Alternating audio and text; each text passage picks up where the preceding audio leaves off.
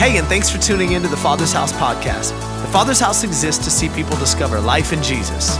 We hope that today's message brings you fresh life and renewed hope as you listen. Enjoy.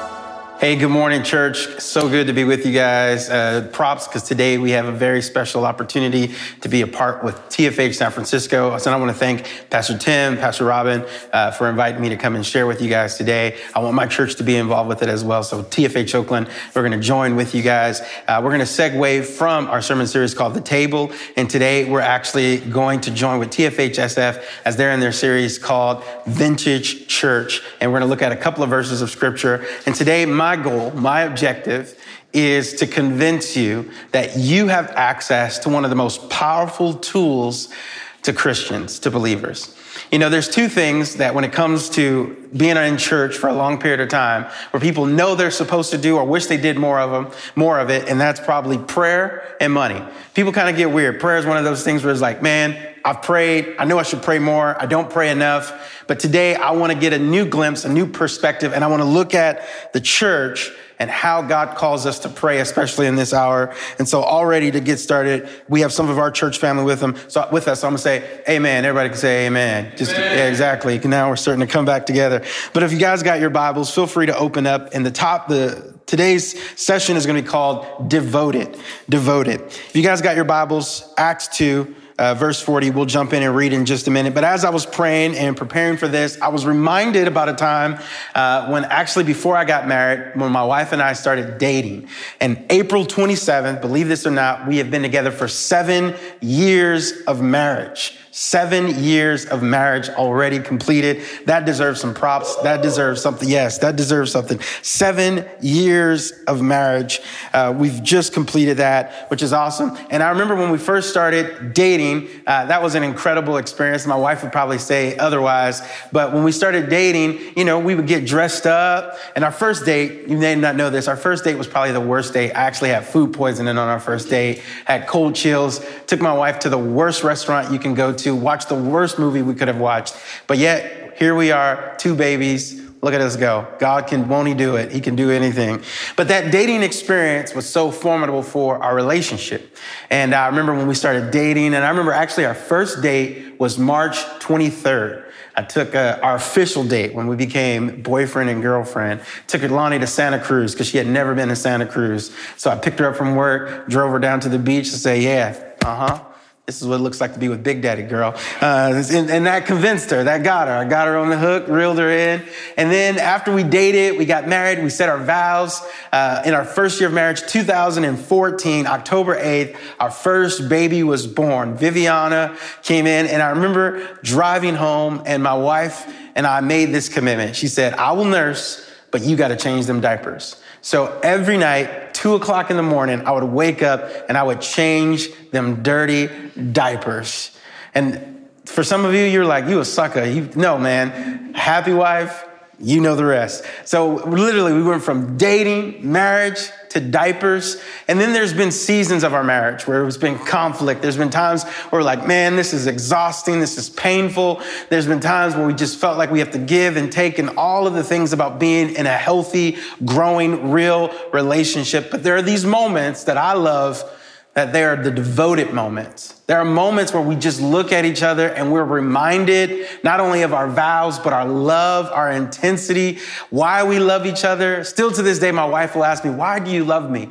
And I've always am conflicted with that. I'm like, by now you should know. If you don't know. Anyway, but by now I would think she would know why I love her. She's my best friend.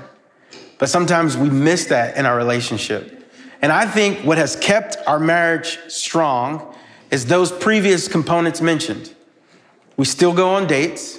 I still change diapers, quote unquote, because you never stop dating. You never stop pursuing your spouse. You never stop changing diapers. Diapers are just a metaphor. For those that are looking to be in a relationship, you will have to take out the trash. There are things you do that you may not like to do, but it helps to keep your marriage healthy.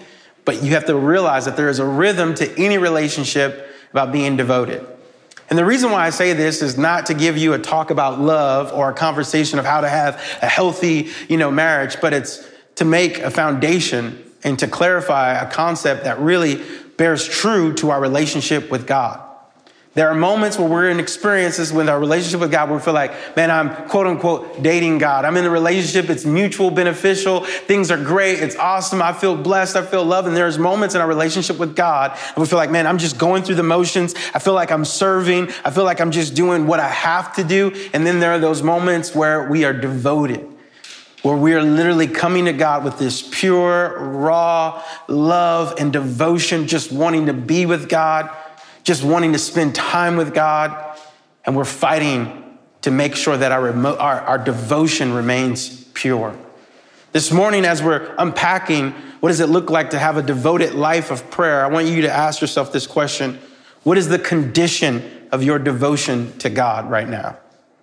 How are you viewing your relationship with God? You see, when we jump into Acts chapter 2, this was an amazing moment, and I love this because in Acts chapter 2, this is where the church was born. This was vintage church, the real church. This is where the, the foundation, the blueprints of the church. And in Acts 240, before we get to this monumental moment, there were a group of 120 people for 10 days straight that were praying, fasting, and crying out to God. Now, uh, theologians believe that there wasn't a house, but they probably were in the temple, in the courtyards of the temple, and they were praying and they were crying out to God. Imagine 120 people gathering together 10 days straight, crying out to God with that intensity.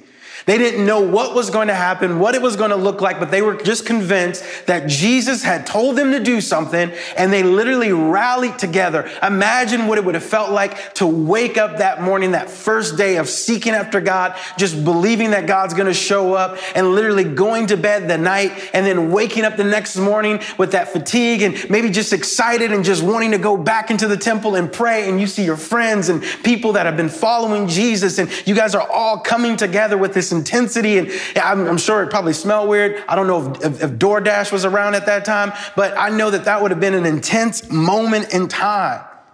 But what was the, the aftershock when the Holy Spirit came in and breathed on the church, and these men and women were filled with the power of God. And in Acts 2:40 it says this that that Peter stands up after the power of God. The Holy Spirit shows up. They begin to pray in the spirit. They begin to pray in tongues. People get saved. And Peter stands up in verse 40 and he says this with many other words he he wanted them and he pleaded them uh, warned them and pleaded them with him. Save yourselves from this corrupt generation. Those who accepted this message were baptized and about 3,000 were added to their number that day in verse 42, they devoted to continue. They, they, they, they, were steadfast. They were attentive. But it says they devoted themselves to the apostles' teaching and to fellowship, to the breaking of bread and to prayer. Everybody say prayer. prayer. That didn't seem very convincing. Prayer. Prayer. Yeah, that's better. Verse 43 says, Everyone was filled with awe at the many wonders and signs performed by the apostles. All the believers were together and had everything in common. They sold property, possessions to give to anyone who had need. Every day they continued to meet together in the temple courts. They broke bread in their homes. They ate together with glad and sincere hearts. I love that the common denominator through all of these verses is that food was involved. Yes and amen. Praising God and enjoying the favor for all of their of the people. And the Lord added to their number daily those who were being saved. What would it have felt like, have looked like to be a person in this moment of history? To imagine that. I want you to feel that, to know that these men and women gathered together for 10 days straight, praying and seeking God, and God shows up. 3,000 people get saved. And they continue to gather together in this sweet, organic, simplistic way of wanting to be close to God.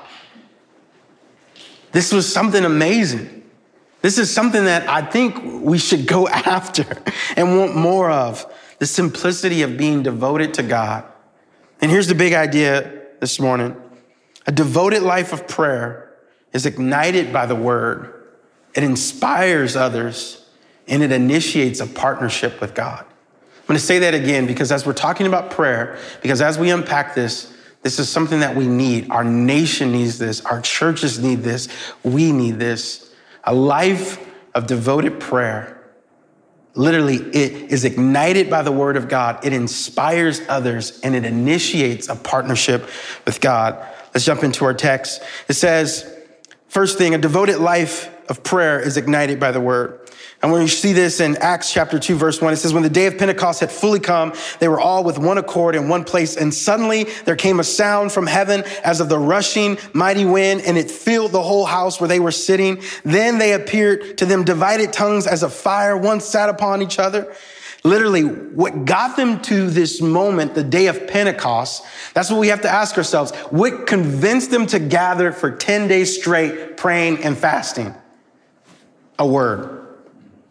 Jesus, before he ascended, he said, wait for power on high, go to Jerusalem, go into the place, and I will show you. And Jesus, that had lived a full life, 30 years dedicated to God, his immaculate conception, he sat under the teaching and the leadership of his, of his earthly father and mother, Joseph and Mary, grows up, brings his disciples, gathers 12 men who were incompetent, but they were filled with the power of God, and they begin to change the world. And Jesus, after experiencing a crucified life. He dies on the cross for our sins, that man and God are no longer separated. And Jesus says, go and wait. And they do it. I don't know about you, but if God told me to wait for 10 days and I don't know what's going to happen, when it's going to happen, there would be a little bit of, of, of, angst, a little bit of anxiety of like, man, could you imagine being in that room with 120 people for 10 days just waiting on God? Bruh, you sure Jesus said that? Did you hear him, you know, did he get a text or something? But for 10 days, they wait, they pray, they worship. Could you imagine if other Jewish believers who do not follow Jesus walked in the colonnade of the temple that day and saw young and old crying out to God? And people probably would look from afar and be like, what's wrong with these people? But it was the word the word ignited a passion inside of them that they were convinced. The Bible says that faith comes from hearing and hearing of the word of God. And faith is produced by the word of God. So if we are going to be people that are devoted to prayer and understanding how God works in the kingdom of God and how we can partner with him, a, a vibrant prayer life is ignited by the word. You see this in Acts 2.42. It says, then they continued steadfastly in, in, the apostles' doctrine, fellowship, in the breaking of bread, and in prayer. What was preceded by prayer? The word of God. They begin to study it. They begin to look at it. They begin to watch it. They begin to read it. They begin to hear it. And it puts something inside of them that they wanted to engage with God. I've learned this in my life. I cannot go more than a couple of days without having the word of God in my heart, reminding myself of his principles, of his truths. And what it does, it triggers a desire to want to know God more and it moves me to prayer. I'll give you an analogy because that helps me to understand these things. I don't know about you, but hopefully you love barbecue. I love barbecue. More than just asparagus on the grill with some olive oil and sea salt. I want some ribs. I'm trying to lay off that pork, but I want some ribs. I want brisket. I love barbecue.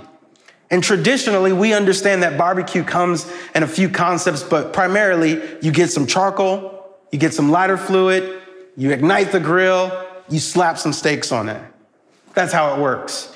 But if you're an expert of queuing, you understand it's not just what you put on the grill, but it's actually how you get the grill going.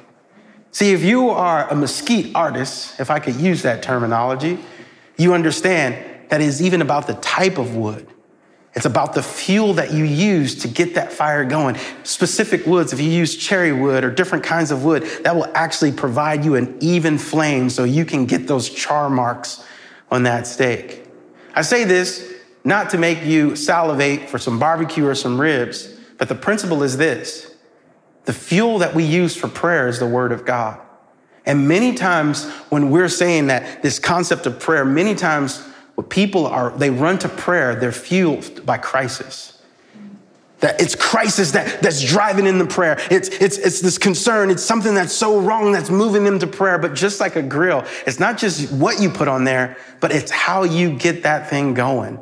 That actually will affect. And we, as God's people, cannot be fueled by crisis. And that's the only time that we pray. There's got to be something else that is actually driving the flame and the intensity and the devotion of our love for God. And it is deeply seated and rooted in His Word that God's word triggers something inside of our soul. It convicts us. There are moments in my life where I'll read the word of God and I realize there's idols in my life. There's areas of brokenness in my life. There's pride and arrogance in my life. And it moves me. It convicts me and it pushes me to come back to a place where it says, I need Jesus. I need God. It creates a deep desire for more. Get into the word and it will cause you to pray.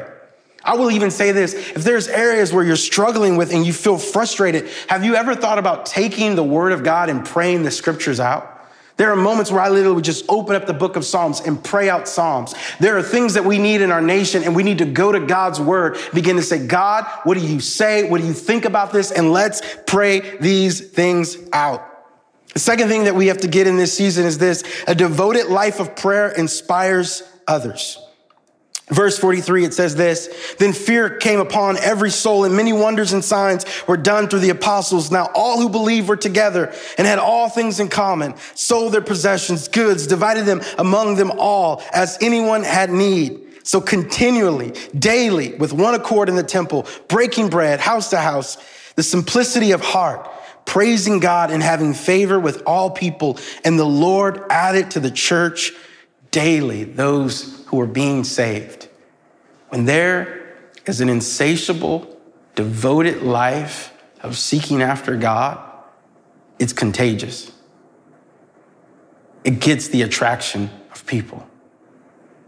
Just think about this moment and feel this. This vintage church, these men and women were sacrificing everything that they had, laying it down before God, anything they had access to. They gave it freely. They were just like, if you need it, I got it. You got it. I need it. Let's be a family. Let's serve God together. But this desire, this, this devoted life inspired others and people were attracted to it and drawn to it.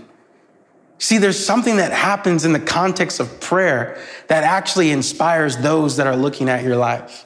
There have been a number of moments where I've been in prayer, and I want you to understand this, that there have been moments where I've been in prayer and I just doubted God. It actually was a couple of months ago, really right when, right before Corona hit, uh, we were in the process of purchasing a home and Terrell and I, we were praying and we were worshiping together and I FaceTime Terrell and we started praying. And I just was like, man, I don't know. I don't know if this is going to happen. I quit. I give up. I'm done. I'm tired. And here's something that happened that literally, when we started praying, faith began to fortify my heart. Terrell said something to me, and he says, You know what, man? If God told you to do it, go after it. And something happened.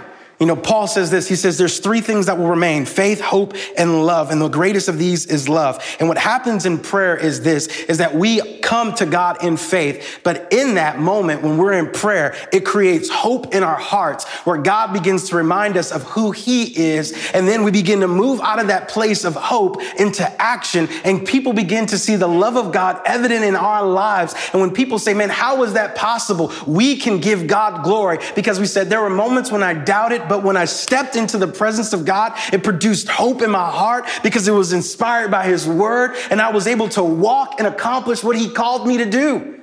And it inspires others. And what if we, as God's people in this moment, lived a life of sensational prayer to God where we came to Him and our hearts were laid before Him and all of the doubt and the fear, that anxiety, rather than going to social media for the cure, we went to God and God produced hope in our hearts and we were able to walk out in love and the world would be inspired by the church.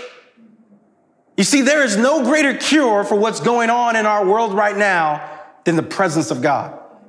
There is no cure, whether it comes from corona or cure for racism, there is no remedy other than God. Because what the world needs now is not just love, it needs Jesus. And the Acts, the vintage church modeled what it looked like. You know, there was unity that was in prayer. And this is what we need. And when you live a life that's inspired, that's ignited by the word of God, and you pursue God, It inspires others, and you share this contagious fire because God never called for us to do it alone. And the third thing is this a devoted life of prayer initiates God to partner with you at any time.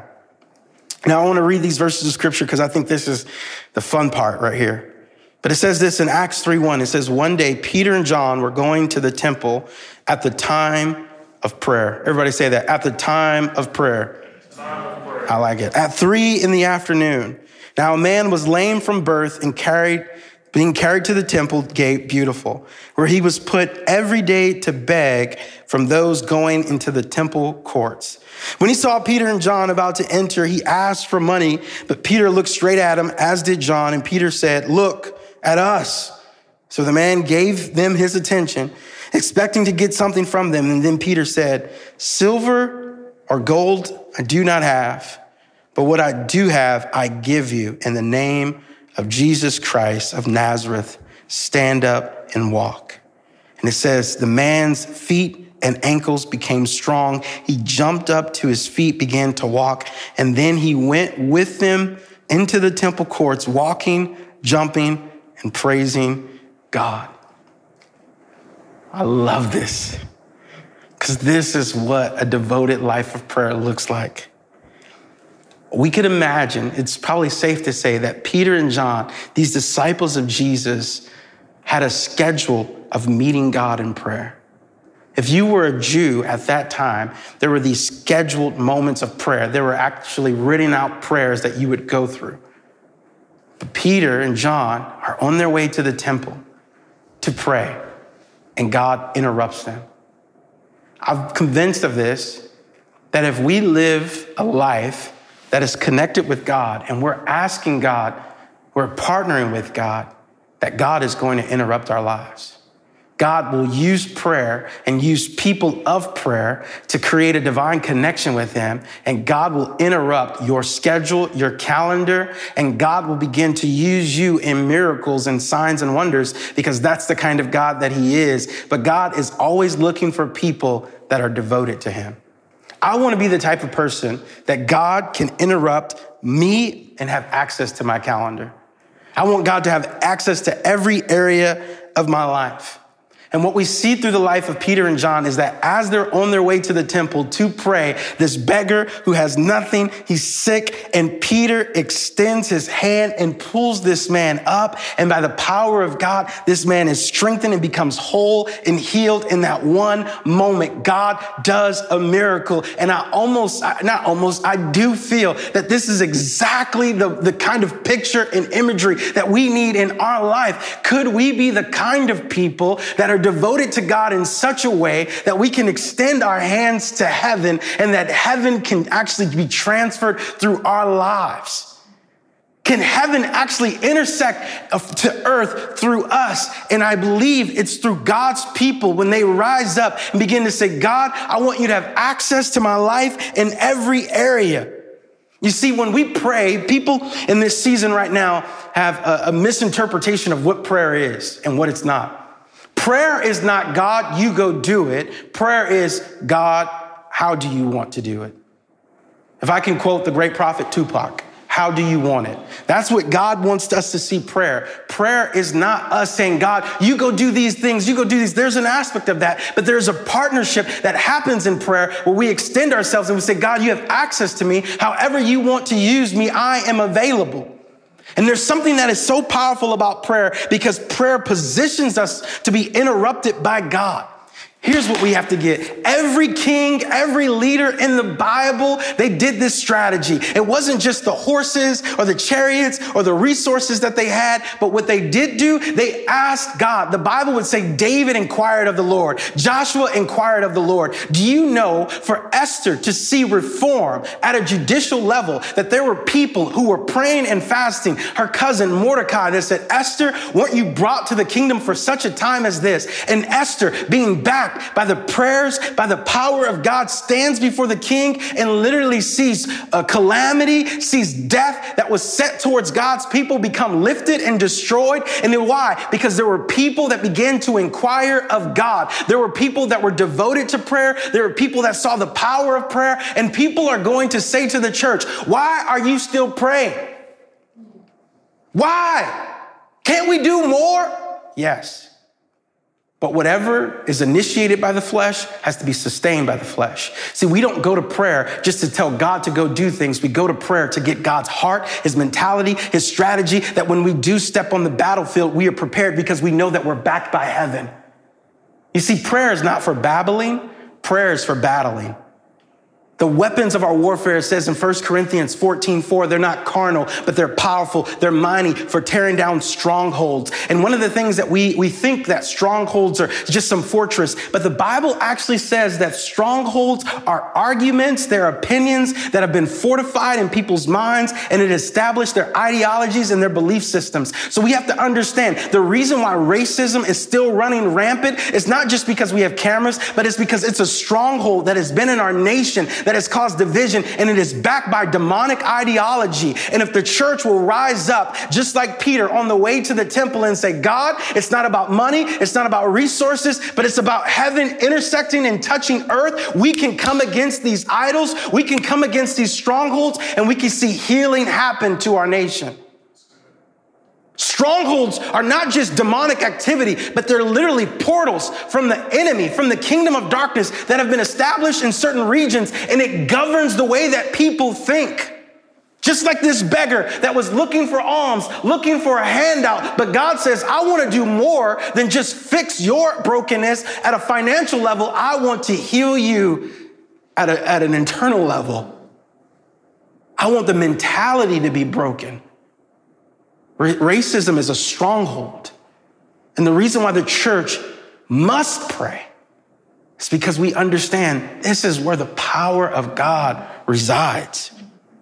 You see, there are demonic ideologies backed up by the kingdom of darkness that occupy spaces, that occupy regions. And when the church takes her rightful place, when the people of God, like the vintage church, begin to cry out, begin to walk with an awareness initiated, ignited by the word of God.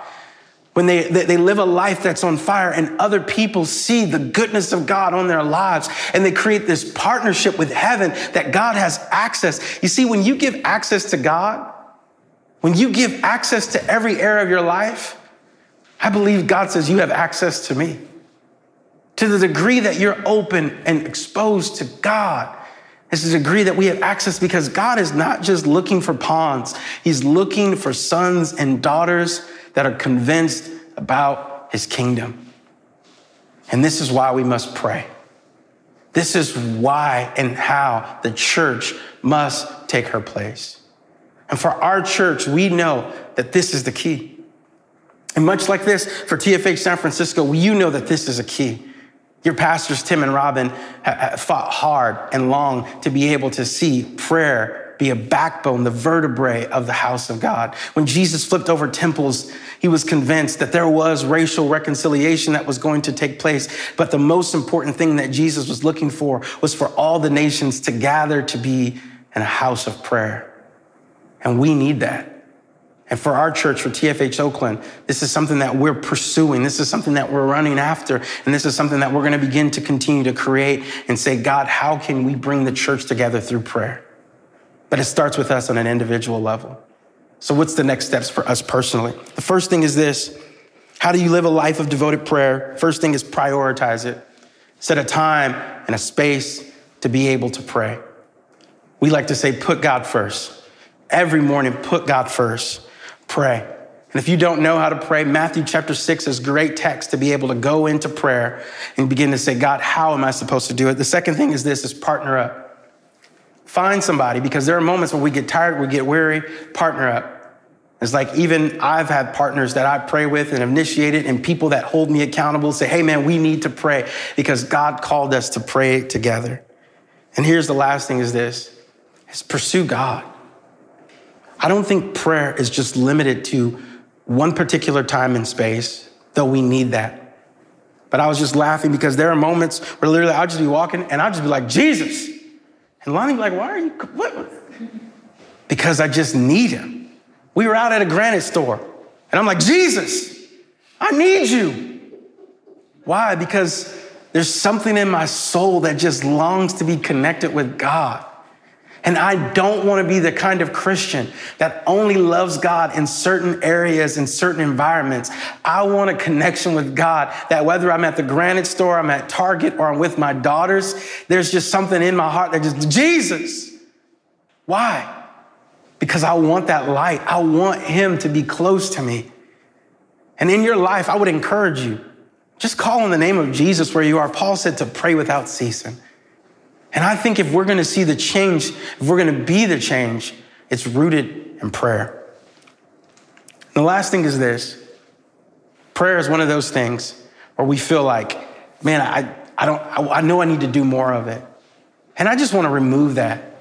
Can we get to the place where it's not just the diaper duty. It's not even just dating, but it's this pure devotion that we just love God and we just want to be close to Him and we want to draw near to Him. And I want two, two prayers that I want to pray today is this, is that maybe you've lost your first love. Maybe you feel like you've just gotten tired, growing weary and doing good. I want to pray that God will restore your devotion to Him and bring you back to this real, pure, genuine, intimate desire to be close to Him. And that second prayer is this maybe you're far away from God and you need Him. Well, prayer, even the Bible says that confess with your mouth, believe in your heart, shall be saved. That a prayer can be the jumper cables to igniting your relationship with God. And I want to pray for us. I want to pray with you right now. If you bow your heads, Father, we come to you right now and we declare, Lord, prayer is the key. We ask, Lord, that our hearts would be open and tuned to you. And Lord, if we've grown weary in this season and we've forgotten our first love, we repent and we ask, Lord, that you restore our hearts. God, we want to be close to you. Lord, I pray that more, not just posting, but Lord, there would be deep rooted prayers, realizing that what we're coming against in our nation, Lord, the key is you. We need strategy from heaven. And I pray, Lord, restore our souls to our first love. Lord, we repent. Anything that we've put before you, we repent of it in Jesus' name. The second group of people, maybe you're far away from God. I want you to just pray this prayer with me. Just say, Father, I need you. I want to give you my life. I surrender my heart to you. Lord, my future is in your hands all of my past mistakes, I ask for your forgiveness. And if you pray that prayer for the first time, I know Pastor Robin is going to jump in in just a little bit and just give you some instructions. But if we're going to be the vintage church, I want to call you to continue to be people of prayer. Let's live a life that's devoted to God and putting Him first. And I believe that in this season, God is going to give us strategy. God is going to give us influence, God is going to open up the windows of heaven in such a way that the church can operate in the original power of miracles and signs, but it starts in prayer. So I just want to say thank you. Thank you, Pastors Tim and Robin, for having me come and join you guys. We love you, knowing that God's going to do amazing things, and we will see you soon, hopefully in person. Hey, thanks for taking the time to listen to the Father's House podcast. We hope it helped you wherever you're at in your journey. And listen, we want to pray with you if you're going through something right now that's difficult. You can go to our website, tfh.church, and click on the prayer and praise link and tell us how to join you in prayer. Until next time, be blessed.